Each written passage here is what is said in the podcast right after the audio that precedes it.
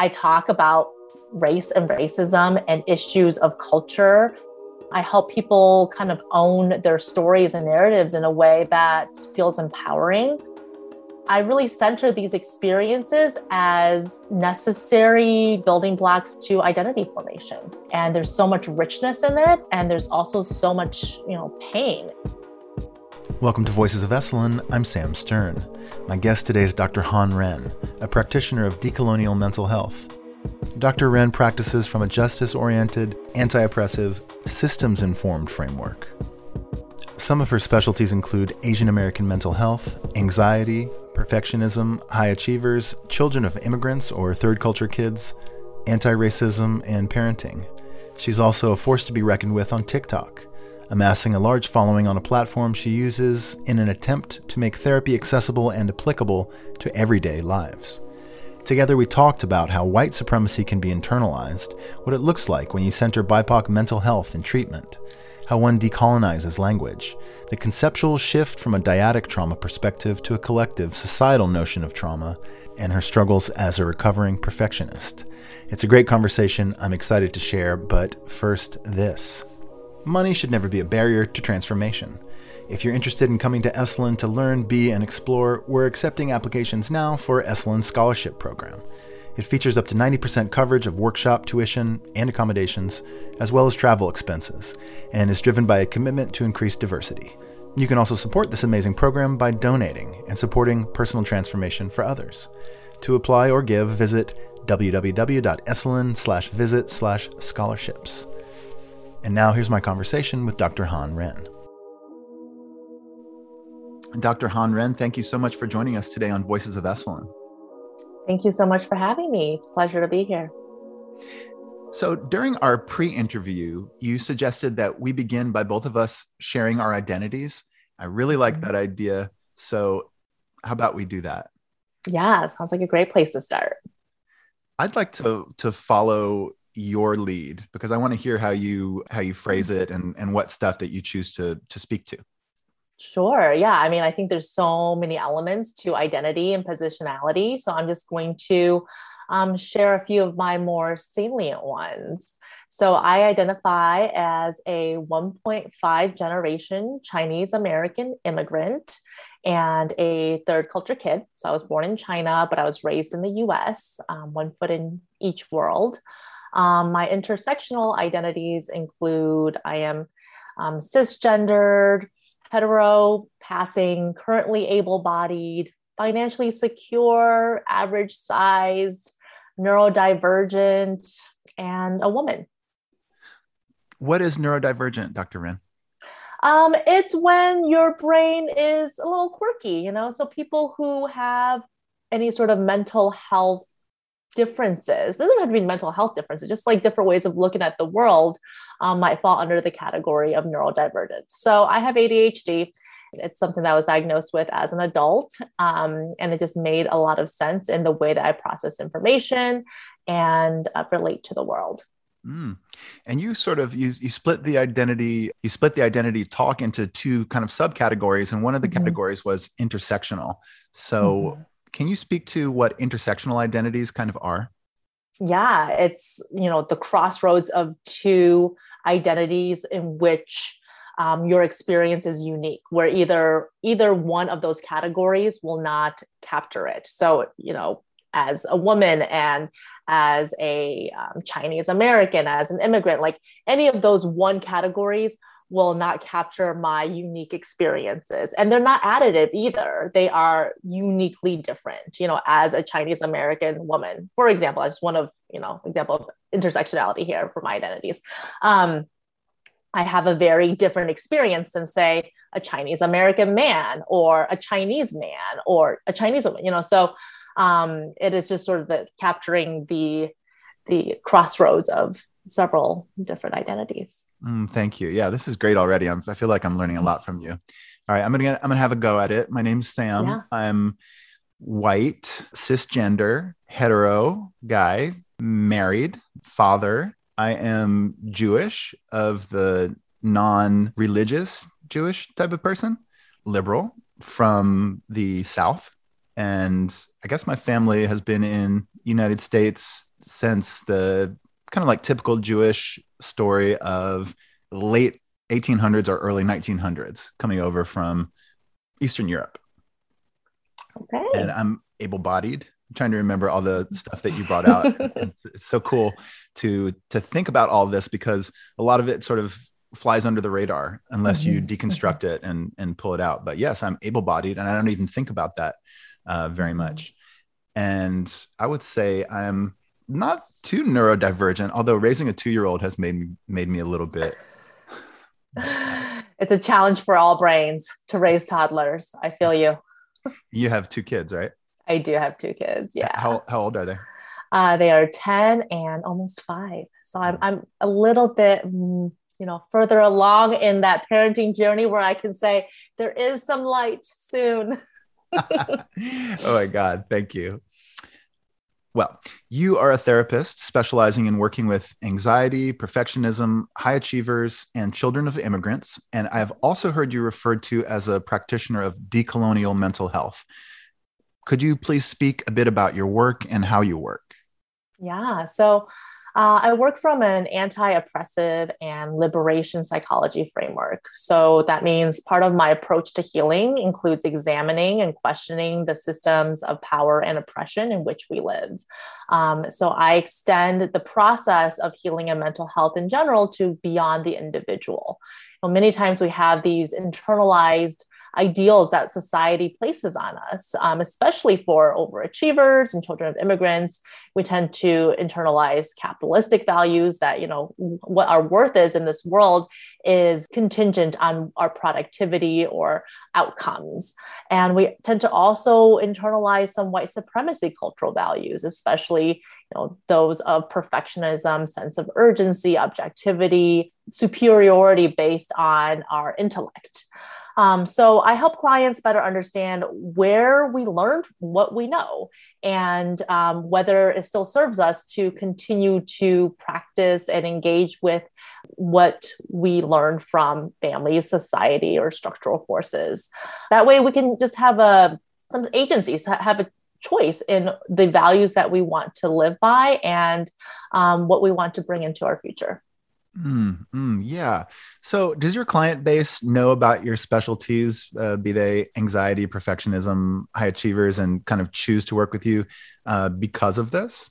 Yes, yes. So, I think as clients work with me, they find out more about kind of the liberation psychology, anti-oppressive frameworks. Um, that's not something that is as readily salient, but when it comes to like, oh, these are my specialties, like anxiety, stress reduction, perfectionism, um, you know, I, I kind of build myself as like I work, I specialize with overthinking overachievers. Um, and I also am very clear with my clients that I myself identify as a recovering perfectionist. So I have that lived experience of what it looks like and means to kind of, you know, dismantle and challenge my internalized ideals of who and what I should be um, to try to find some balance. Because generally people are successful, but less happy. Though I find that really fascinating. I'd love to dig into a little bit of your journey as a, a self identifying perfectionist. Mm-hmm. What did it look like when you first discovered that? And what were some of the techniques that you've used to work on it?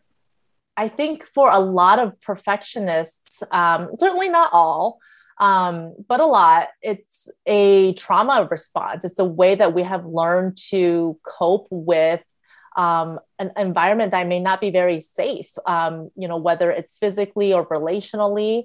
Um, for me personally, I grew up with a lot of attachment disruptions where, you know, my parents left me in China with my grandparents, and then I left China and left my grandparents when I was five to move to the US with my parents. I didn't have any memory of them. And then they were also going through a really messy divorce at that time. And so all of that has impacted the way that I view myself and the world around me and how to stay safe. And so perfectionism is like, I just need to do what is expected of me and like surpass that, and I can gain approval and love. And also, just, you know, as Chinese American child, like there's a lot of that tiger parenting ideals of like grades are everything, education so important. And, you know, school and society really also rewards perfectionism in that way because I achieved really highly at school and it was easy for me. But I think it was really, gosh, I guess like uh, grad school. I was like, oh, this is this is harder now. And that was, you know, when I got that ADHD diagnosis because I was finding that, you know, things that I could get by with in college and even in the workplace um, just wasn't working when the mental load was that much greater in grad school do you have any techniques that you use on sort of like a daily or weekly or monthly basis that enables you, if you find yourself cleaving to that, the old patterns of perfectionism, that you can get yourself mm. out of it? Yeah. Um, one thing I do is just, I just start, you know, whatever it is, like I just start, I just do it. Um, I'll figure it out as I go. I don't have to have everything planned before I go. Um, I do this thing when I'm stressed that I've gotten a lot better at, but you know, my husband calls me out on this a lot. Um, he's like, "You're hoarding planning." So I tend to hoard planning when I get really stressed. I'm like, okay, well, I can't control all these things. So what are the things I can control for the next five years? Mm-hmm. And I try to like come up with this plan. And when I know that a lot of that is, you know, a trauma response is when you don't feel like you have control over your environment, you find every little thing that you can control but generally it doesn't go according to plan because something one little thing shifts and then your whole your whole plan is you know off the rails. So when i hoard planning i'm like okay what am i going to do today? What am i going to do this weekend? And i can you know generally find some comfort in being able to control you know more immediate future rather than the next five years. I also really try to make time for play. That's not something that um, we are taught or is really allowed when we come from this perfectionistic background or like tiger parenting background. But i think play you know which is just like enjoyment for the sake of enjoyment and pleasure um, it allows your brain to break out of that perfectionistic ideal you know where you're creating crafts not because you want to sell it on etsy but because it's fun to do. Maybe you never even finish it. Or um, in, engaging in things that's not competitive or not you know if it is competitive not because you want to be number one or you want to win. And that also took some time to unlearn just to you know do things for the sake of fun. Well this kind of brings me to the next question very effortlessly because you are a therapist who's on tiktok and i didn't mm-hmm. even know that really existed. And i would love to hear you speak a bit about your tiktok practice and whether it in some ways is part of an effort to unlearn perfectionism. Yeah. Um, I mean, TikTok is great because it's only one minute. So it's like I can never do YouTube because I would like agonize over all the editing and like, you know, 15 minutes, you gotta start all over. Like, ah, but TikTok, it's like the whole platform is so ephemeral. So it's kind of nice. Like you put something out there, maybe it lands, maybe it doesn't. But if it doesn't, like so what? And that's kind of how I started off. Was just you know, it was like six months into this pandemic. I was seeing these other TikTok therapists, and I was like, you know, I could do this. Um, and I talked about it for a long time, and people were like, why don't just do it? Um, and I started doing it, and it was my daughter who actually was like, you know, if you can get a thousand followers by the end of your first month, I'll buy you a cake and I was very motivated by that. I was like, okay, well, let me up my my content game. Um, and then I noticed that you know people weren't talking about um, you know centering BIPOC mental health and about um, the issues that psychology as a field um, is still in the in the you know very early stages of reckoning with know, especially with race and whiteness. And so I just I threw it out there. I I, I did it. Um, and so by the end of my first month, I had twenty thousand followers. Um, I didn't get my cake though; she got salty, but it's okay. um, so that's how my my TikTok journey started, and I've kind of just sort of taken it from there and have been you know having a lot of fun with it. Well, one thing I love about it is that you are able to use this platform in order to introduce elements of mental health that you find interesting and that I think are they're very potent and you've been able to present it in a really approachable positive way. I don't know if that's mm-hmm. a little too loaded way to um to describe it, but when I was checking out your your videos on your page, I was able to absorb them. You have one video where you say, if you're a white therapist and your client has not brought up race, they're still thinking about it. Name the power differential in the room, make the space safe. Don't wait for people to tell us that it's safe. Show us that it is. Listen up, white therapists. This one is for you. Y'all have no idea how often I hear this. Personally, professionally, in my comments. Just because a person of color is not bringing up race does not mean that they are not thinking about it. We are always acutely aware of our race and the makeup of the room. It's part of how we assess for safety. So if you're a white therapist and your client of color hasn't brought up race and you think it's because they're comfortable and not thinking about it, think again. This is why it's imperative for white therapists to bring up race and whiteness. Your client's not always going to feel safe to do so. Name the power differential that's in the room. Say, hey, I know I'm white and you're a person of color and our lived experiences are different. What's it like to be sharing with me today? Do not put it on your clients to bring up their racial trauma. Make the space safe so that they feel okay to bring it up. And do not only count on therapists of color to do this work. We need allies and co conspirators in this. We're tired. This applies too if you want to be a white friend to people of color. Don't wait for us to tell you it's safe. Show us that it is. Yeah. So, um, a lot of times people tell me, you know, in, in my comments and in my own therapy sessions with about their past therapists, my friends, my DMs, people, you know, come up to me and I say like, I have this white therapist or I have this white therapist and I and I don't feel like I can bring up race because they never brought up race. Do you think I should just like find a new therapist or what what should I do about this?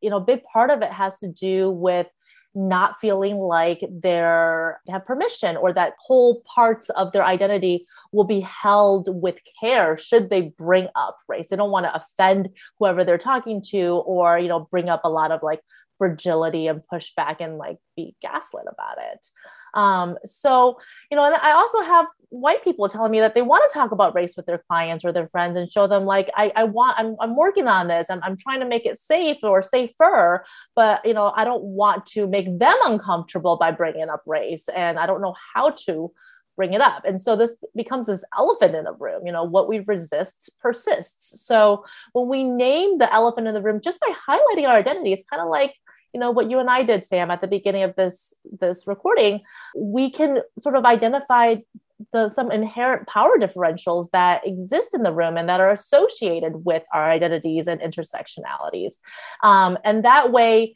we can make the the room safer and just have a little bit more space to talk about what these elements mean for our lived experiences the places that our experiences converge and diverge as well as you know our relationships with each other. Um, and it's not like you're coming from a, an inherent power differential um, even though there are structural power differentials that are associated with it. But by naming it it kind of flattens that hierarchy a little bit because we're just aware of where you know our differences land. And certainly continue the conversation beyond that. This is a starting point, not the whole conversation. So you use the term um, gaslit uh, mm-hmm. in in your description. What does it look like when a therapist gaslights their client, specifically around issues of race?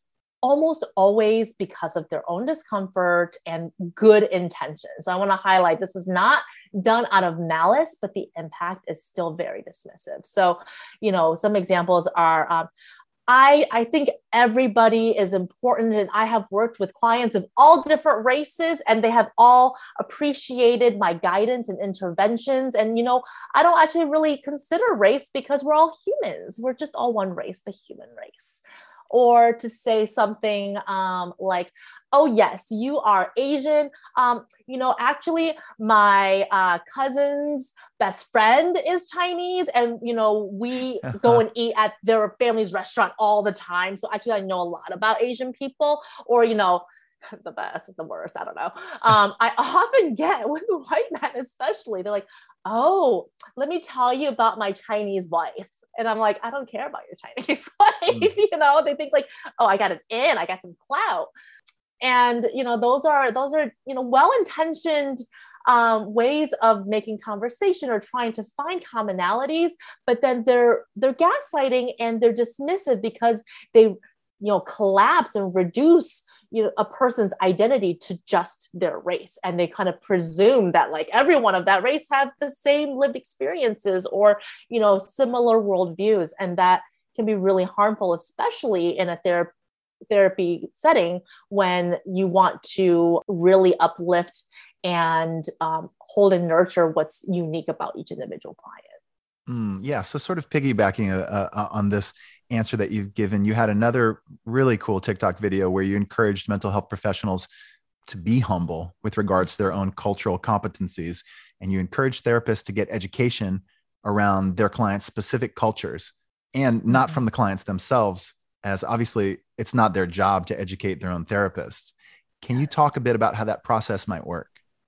Yeah, um, I was thinking about this question earlier, and I, I just came up with a really great example. Um, so I, I, was working with this gay man for several years, and you know, like sex would come up, but like kind of in passing, and um, it's not something that he like really went into depth with um, until he like exited a, a long-term relationship and is now, you know, playing the field more sexually. And he brought up, like, well, I didn't want to bring this up with you because I don't know if you know the ins and outs of gay sex. Like, there's a lot of preparation work and just a lot of terminology and like activities that, like, most cis women might not know of. And so I was like, that's a wonderful example of this because I'm not going to ask him like, well, spell it out for me, you know? Like I'm going to go and do my own research. I'm going to talk to my gay friends. I'm going to do some reading. I'm going to find out the ins and outs of gay sex and you know queer sex in general which is not something that a lot of us know much about. And so that's that's cultural even though it's not racial. Um, and again it was on me to do that legwork so i can meet him where he's at and he doesn't have to over explain you know whatever it is that he wants to share with me Mm, yeah, that's that's really cool. So, do you find that you often engage in the process of research, kind of inspired by this new relationship that, that you're building? Oh yes, all the time. I've gone down some real deep rabbit holes about things that you know maybe I wouldn't have explored on my own. This is especially true for like adolescents, where their hobbies and their friends and their you know pop culture interests are so crucial to how they identify and relate to each other. So for a while there when I was working in an adolescent inpatient, you know, I listened to a lot of Screamo and discovered a lot of different Screamo bands so I can talk music with my clients and, you know, discover what it was that really resonated with them about each of those artists. Speaking of adolescents, are your clients ever aware of your presence on, as a popular TikTok video creator, or is it something that you use as a way to to bring up these these topics to a general populace? Um, it's more of a general populace. When I first started, because it was like such a funny thing, I was like, oh, haha, I'm on TikTok now, you know? But now I feel like it's a little bit odd to like bring it up. But generally I've had several clients come like, oh, I saw your BuzzFeed article, or hey, my my partner's friend shared one of your videos on Instagram, and they're kind of like, oh, I didn't know that you like had this whole other other world going on. But you know, especially as I'm kind of examining um, you know, the distribution of like my clinical work versus my content creation versus other work, you know, sometimes I have to be a little tighter with boundaries and, you know, not taking on new clients and that that's when some of that comes out. It's like, oh yeah, I'm taking, you know, a a week off from seeing clients, but I'm, I'm still working. Well, what are you working? Okay, I'm making some content or working on my book or whatever. So, um, you know, so it's it's becoming a little bit more integrated as part of um, the sessions.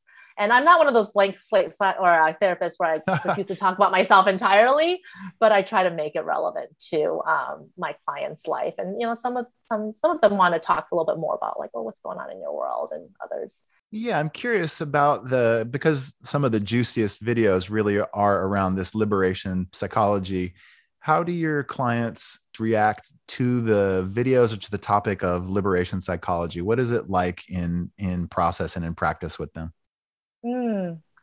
Um, you know, I don't know if all of them have seen that content, so I'm not I'm not sure. But you know race and um you know more of that kind of like yeah i guess like working from a liberation psychology framework is something that is very much integrated into our work together.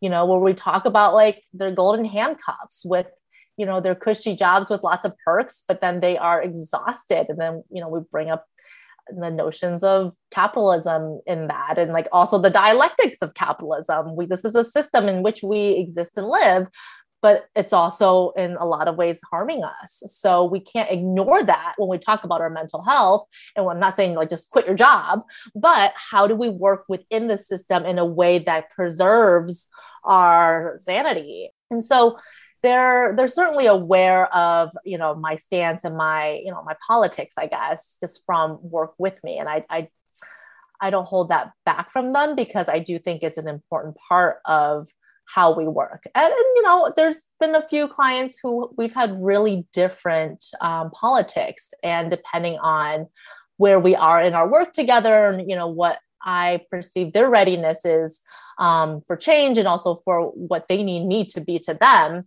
I will, you know, either share more or less um, depending on their readiness.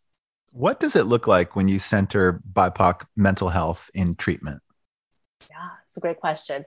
Um, I talk about race and racism and issues of culture and what it's like to engage with um, predominantly white institutions, how the culturals are different when, you know, um, uh, workplaces reward extroversion over introversion and um, more of this like gregarious western ideal of this like bubbly worker versus you know a more reserved someone with an asian background.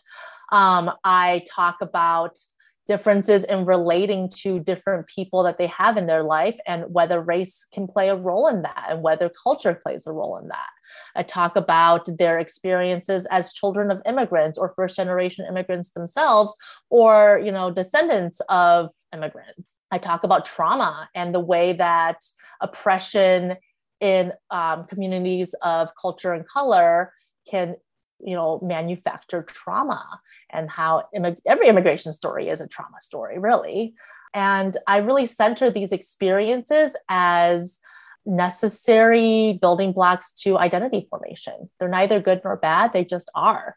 And there's so much richness in it and there's also so much you know pain in it. And so um, I help people kind of own their stories and narratives in a way that feels empowering um, and gives them agency over what they want to bring into their future based on you know what they understand about themselves and how they have learned um, to operate under these systemic forces.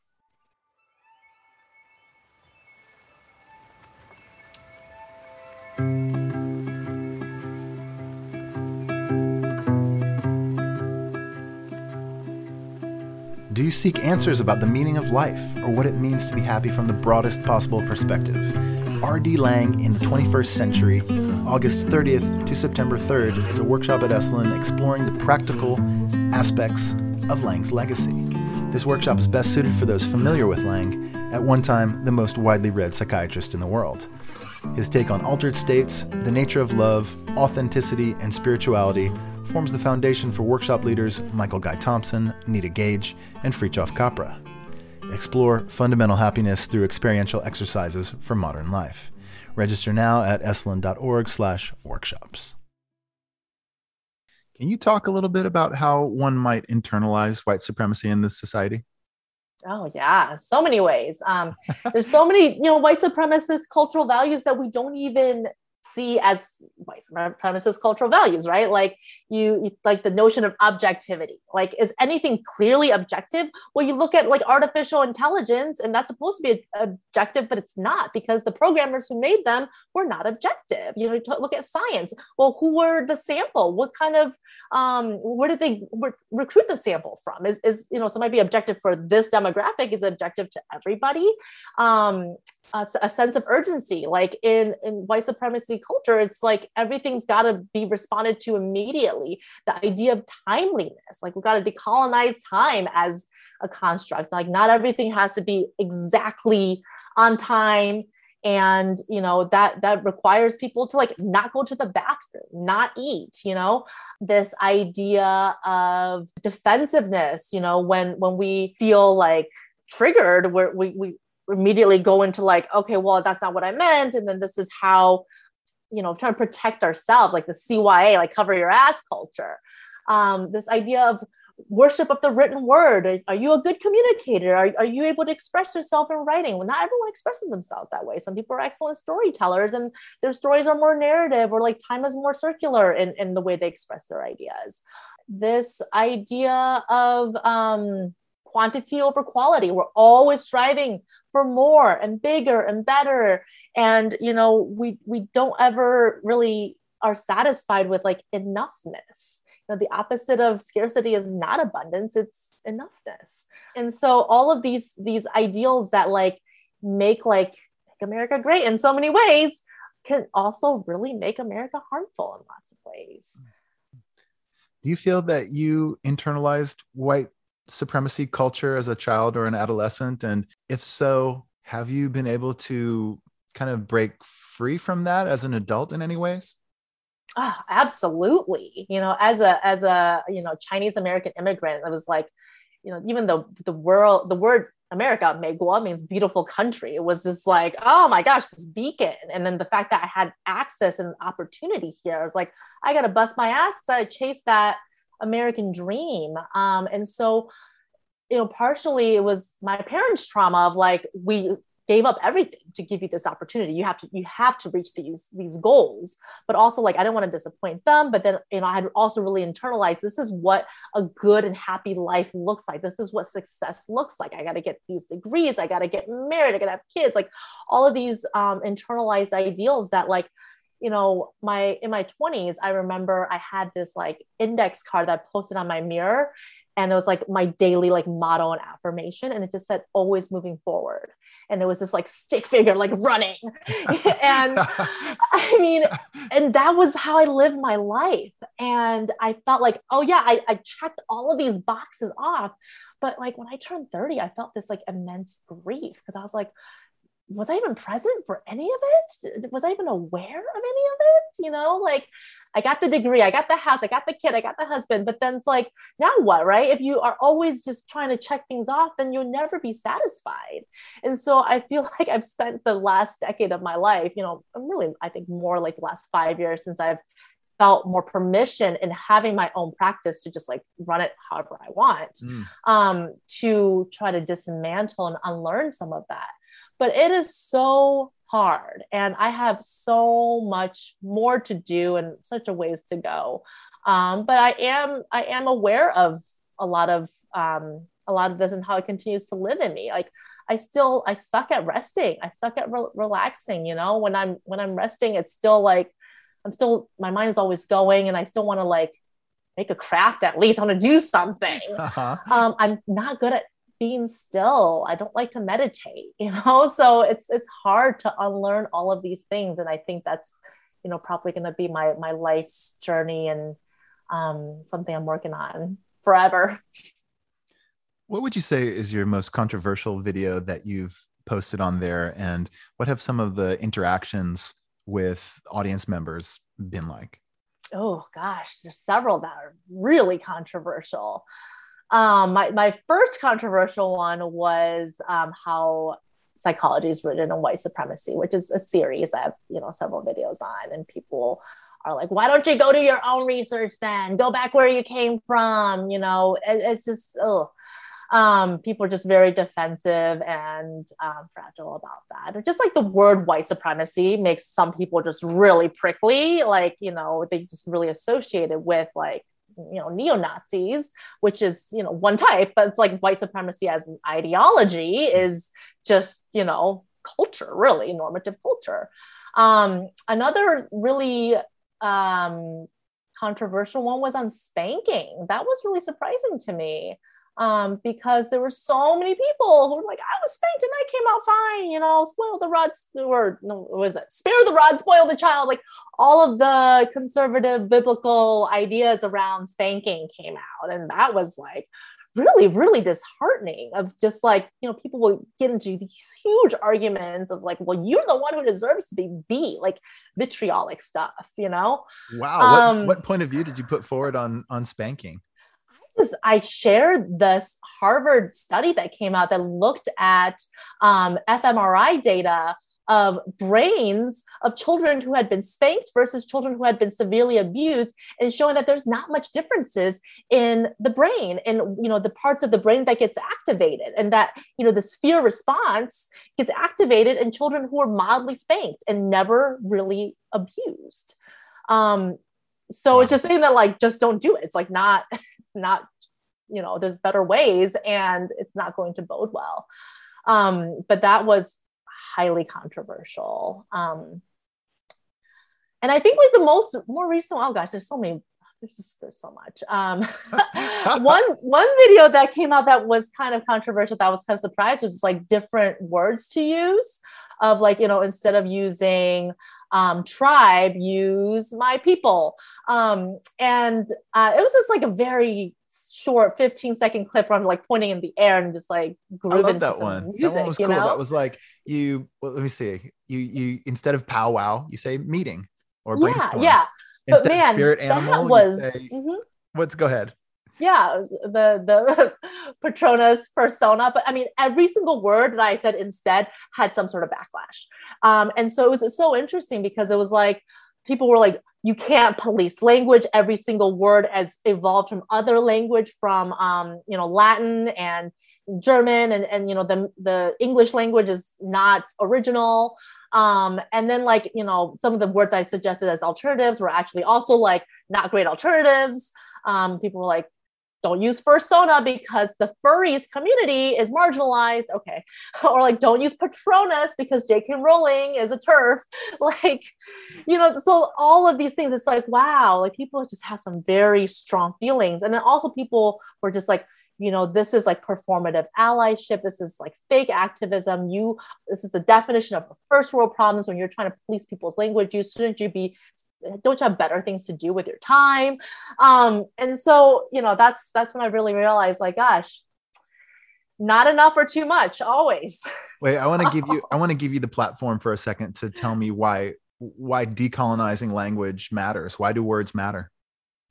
I think, you know, certainly there are words that have historically been used to oppress, marginalize, and harm people. And those are certainly words that we do not want to use in our la- in our day-to-day language. Um, and you know, in that video, I didn't include like overtly harmful words, but they're just words that like I think I want to use less of because now I know the roots of it. You know, for example, like mantra is a specific set of Hindu prayers. And so I don't want to say like, oh, my morning mantra, like I can say my morning motto or my morning affirmation, because that's really what I mean. Um, or, you know, spirit animal is like very sacred to a lot of indigenous tribes. So I'm not going to say that when I really mean like the animal that I resonate with is a meerkat or whatever, or the animal that I like.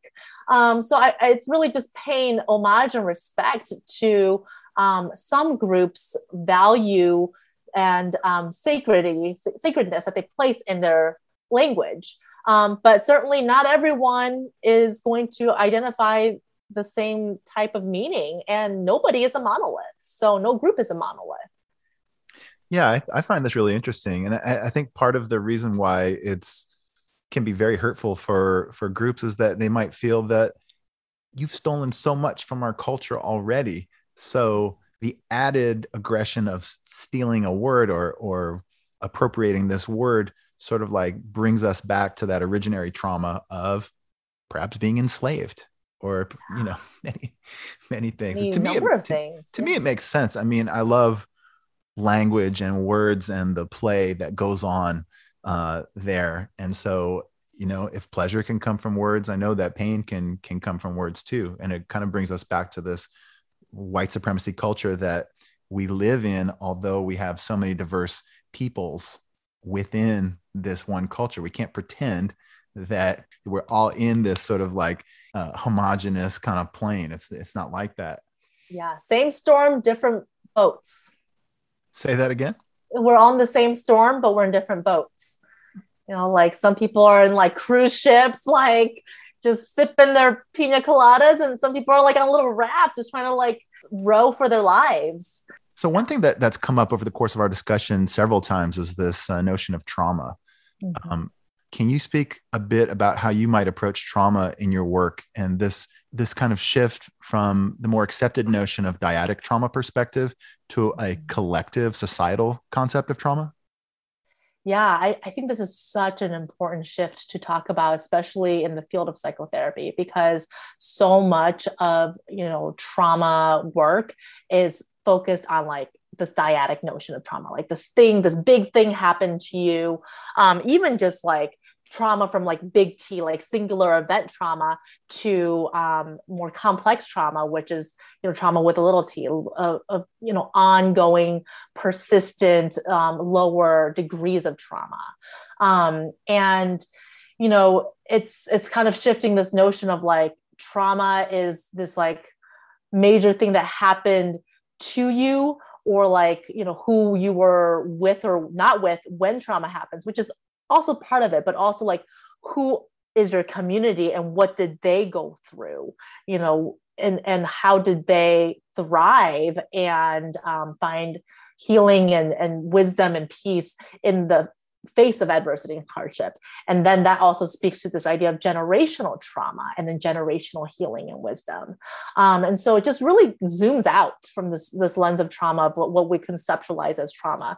You know, in some ways, it's like, it's normalizing and like affirming to like oh you know what? It's all trauma right? But in other ways it's like oh shit it's all trauma. Um, but it, it it you know paints this this picture of like we have all gone through a lot of really hard things in our lives. And you know it, it normalizes trauma as part of human development and growth. And so it's not like we can't overcome or heal or grow from these things but also we can't just pretend they didn't happen or like lump them into this like you know what happened in the past is in the past perspective if we really want to be able to you know, learn and grow and thrive from what we have lived through. Mm-hmm. so let's say that you have a client who is affected by this collective societal trauma. What's a way that you can help them Oh gosh, that's such a such a big question. I think we're all affected by this collective societal trauma, you know, especially this past year. I mean, this pandemic was such a collective trauma. Um, I think, you know, first normalizing like how trauma lives in the body, how trauma shows up in relationships, you know, what are the evolutionary basis and biology of trauma, you know, giving some psycho right around like polyvagal theory, for example, of like this is what's going on in your nervous system when you get activated, you know, at the initial trauma and then with the triggers. Um, giving people language to describe their experiences is so empowering, especially when we're talking about these collective forces that are going on and also like complex trauma. Like maybe you didn't go through like a singular event, but you know, this whole your whole childhood was, you know, low level emotional neglect, for example. Um, that that that's a such an empowering place to start. Um, and then from there, you know, getting to know one's own specific triggers and reactions a bit better. How does your body get activated under what circumstances? And how do you know that's going to happen? And what can you do to soothe yourself, you know, either by yourself or, you know, in better case, you know, with dyadically or in community in relationship to others, because what's um, harmed in communities have to be healed in communities. So when we're talking about collective trauma like this, we have to talk about how do we heal a collective group of people by amplifying and um, promoting you know connections and art and culture and food and dance and like all the things that like you know nourish our souls you know by seeking safety in each other you're a parent to two young kids as you mm-hmm. described before how does the work that you do in decolonizing mental health influence the way that you want to speak to your kids and ultimately raise them?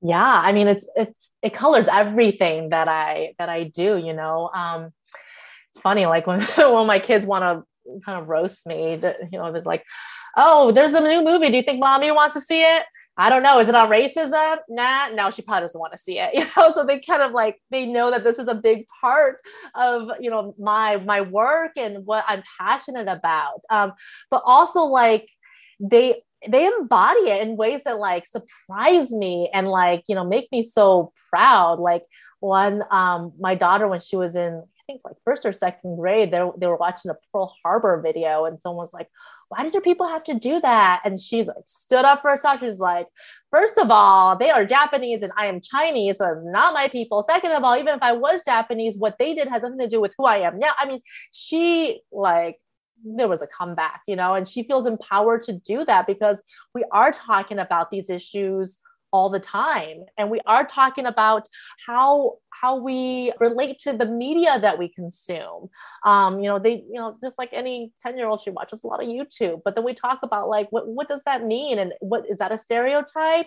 Um, and where did you get this idea about you know certain size bodies and, and whatever else? Like we um, spend a lot of time deconstructing that. And you know it's also really made me aware of like how i talk about my own biases and how i am you know hold those in awareness especially around you know if i'm like frustrated at something right? When we're frustrated our, our all our implicit biases come out and we make generalizations about whatever it is that we're frustrated at. And you know i have to catch myself sometimes or i have to course correct and say like actually said that in anger what i actually mean is this. And so I think there's there's some drawbacks to like having a psychologist mom too because it's all the feelings, right? We're always talking about feelings, um, but there's no feeling or idea that is like not acceptable in my family you know they they know to ask questions about everything and they know that i'll give them a pretty straight um, and developmentally appropriate answer to it because it's part of you know respecting their personhood and um, respecting that they'll be able to integrate the pieces in a way that makes sense to them as they grow. Mm, mm, mm. Well, I can empathize with them. I grew up with a psychologist parent. My my father is it still is a psychoanalyst, and uh, yeah, there's ultimately I think it was it was great. You know, there's some weirdness. We had he had a home office, and I had people mm-hmm. coming over. I'm like playing basketball, and clients show up in the driveway. Hey, what's up? Um, but there was that feeling that you know nothing was really off the table. It's like, hey, this is what I do for a living: is talk with talk to people and draw them out. So mm-hmm. that was fun. Uh, I like that that answer. So I was wondering, we have a little bit of time left. If you would want to go through a speed round with me, and you don't have to be sure. like, you don't have to be super short in your answers or whatever, but I just have little little quickies. Yeah. What's your secret superpower? What's one thing that you're really good at that maybe not many people know about? Mm. You know, I'm actually really socially awkward. and people people don't you know get that sense from me. I'm I'm ex- I'm extrovert. I'm a socially awkward extrovert where I love people, um, but I'm actually like kind of socially awkward. But I am able to harness that awkwardness into like a mutual awkwardness, and I talk about it, I name it, and then we're like best buddies, and we're able to connect from there. And so, um, yeah, I think that's that's probably my superpower. I can name whatever awkwardness is in the room and then use it to, you know, our collective advantage in building a connection or a bridge with someone. Oh, that's huge. That's good. You live in Texas. What's the best and worst thing about Texas? Oh gosh. Um, I live in Austin, Texas, which is a little bit different than the rest of Texas. Um, that's probably one of my favorite things about it is that I do feel very for the most part safe in my in my city. Um, it's a very progressive, inclusive place. Uh, I think there is, you know, some optical allyship here, though. You know, people think because we're so progressive um, that they don't have more work to do, or that you know, microaggressions aren't happening. Um, I think there's actually a lot of work to do. You know, who are the most um, the, the safest liberals here? They're probably the white skinned, able bodied, upper middle class ones. And so um, I think underneath that veneer, there's there is still a lot of work that gets buried because you know we're this spot of blue and a sea of red. What would you do for work if you weren't a psychotherapist? Mm. I, I always thought that I'd be really good at marketing or like a pharmaceutical sales rep. Like I want to like wear like cute outfits and like you know use my like woo skills like winning over others and um have a quick little spiel and then like get out of there i think you could do that well what is one self-care tactic that you use in order to prevent burnout hmm. exercise is really important. Um, I have to be getting my heart rate up at least three to five times a week, um, and I and I protect that time. Um, I I do it at night after I put my son to bed, and that's that's just such a essential part of my wellness routine is you know getting my body moving where it's like more it's like a moving meditation for me because i'm not so good at the sitting meditation. Hmm. how do you know when your clients are done and they don't need psychotherapy anymore? We talk about it um, because everyone's relationship to therapy is different. You know some people are like yeah things are good but i want to have you you know in my resources in case things aren't good because they're not always going to be good. And so then we maybe scale back to like bi-weekly or monthly or just do like check-ins. And then um you know when things get rough in the future then they have someone they have this pre-established relationship with. Um i i kind of think of it as like well like a chiropractor right? Like you don't always have a backache but you want to make sure someone um, knows your body that you have someone on call if you do have a backache. Um, but then there's also some people who just come in and they do a piece of work and then they have some um, symptom reduction and some relief and then they're good and they say, okay, we're, I don't need you anymore. So um, I, I, like to think of it as, you know, even for the people who are more long term, um, I like to remind my clients, like, you know, you can take me with you. Like when you're in these difficult situations, like what would Han say?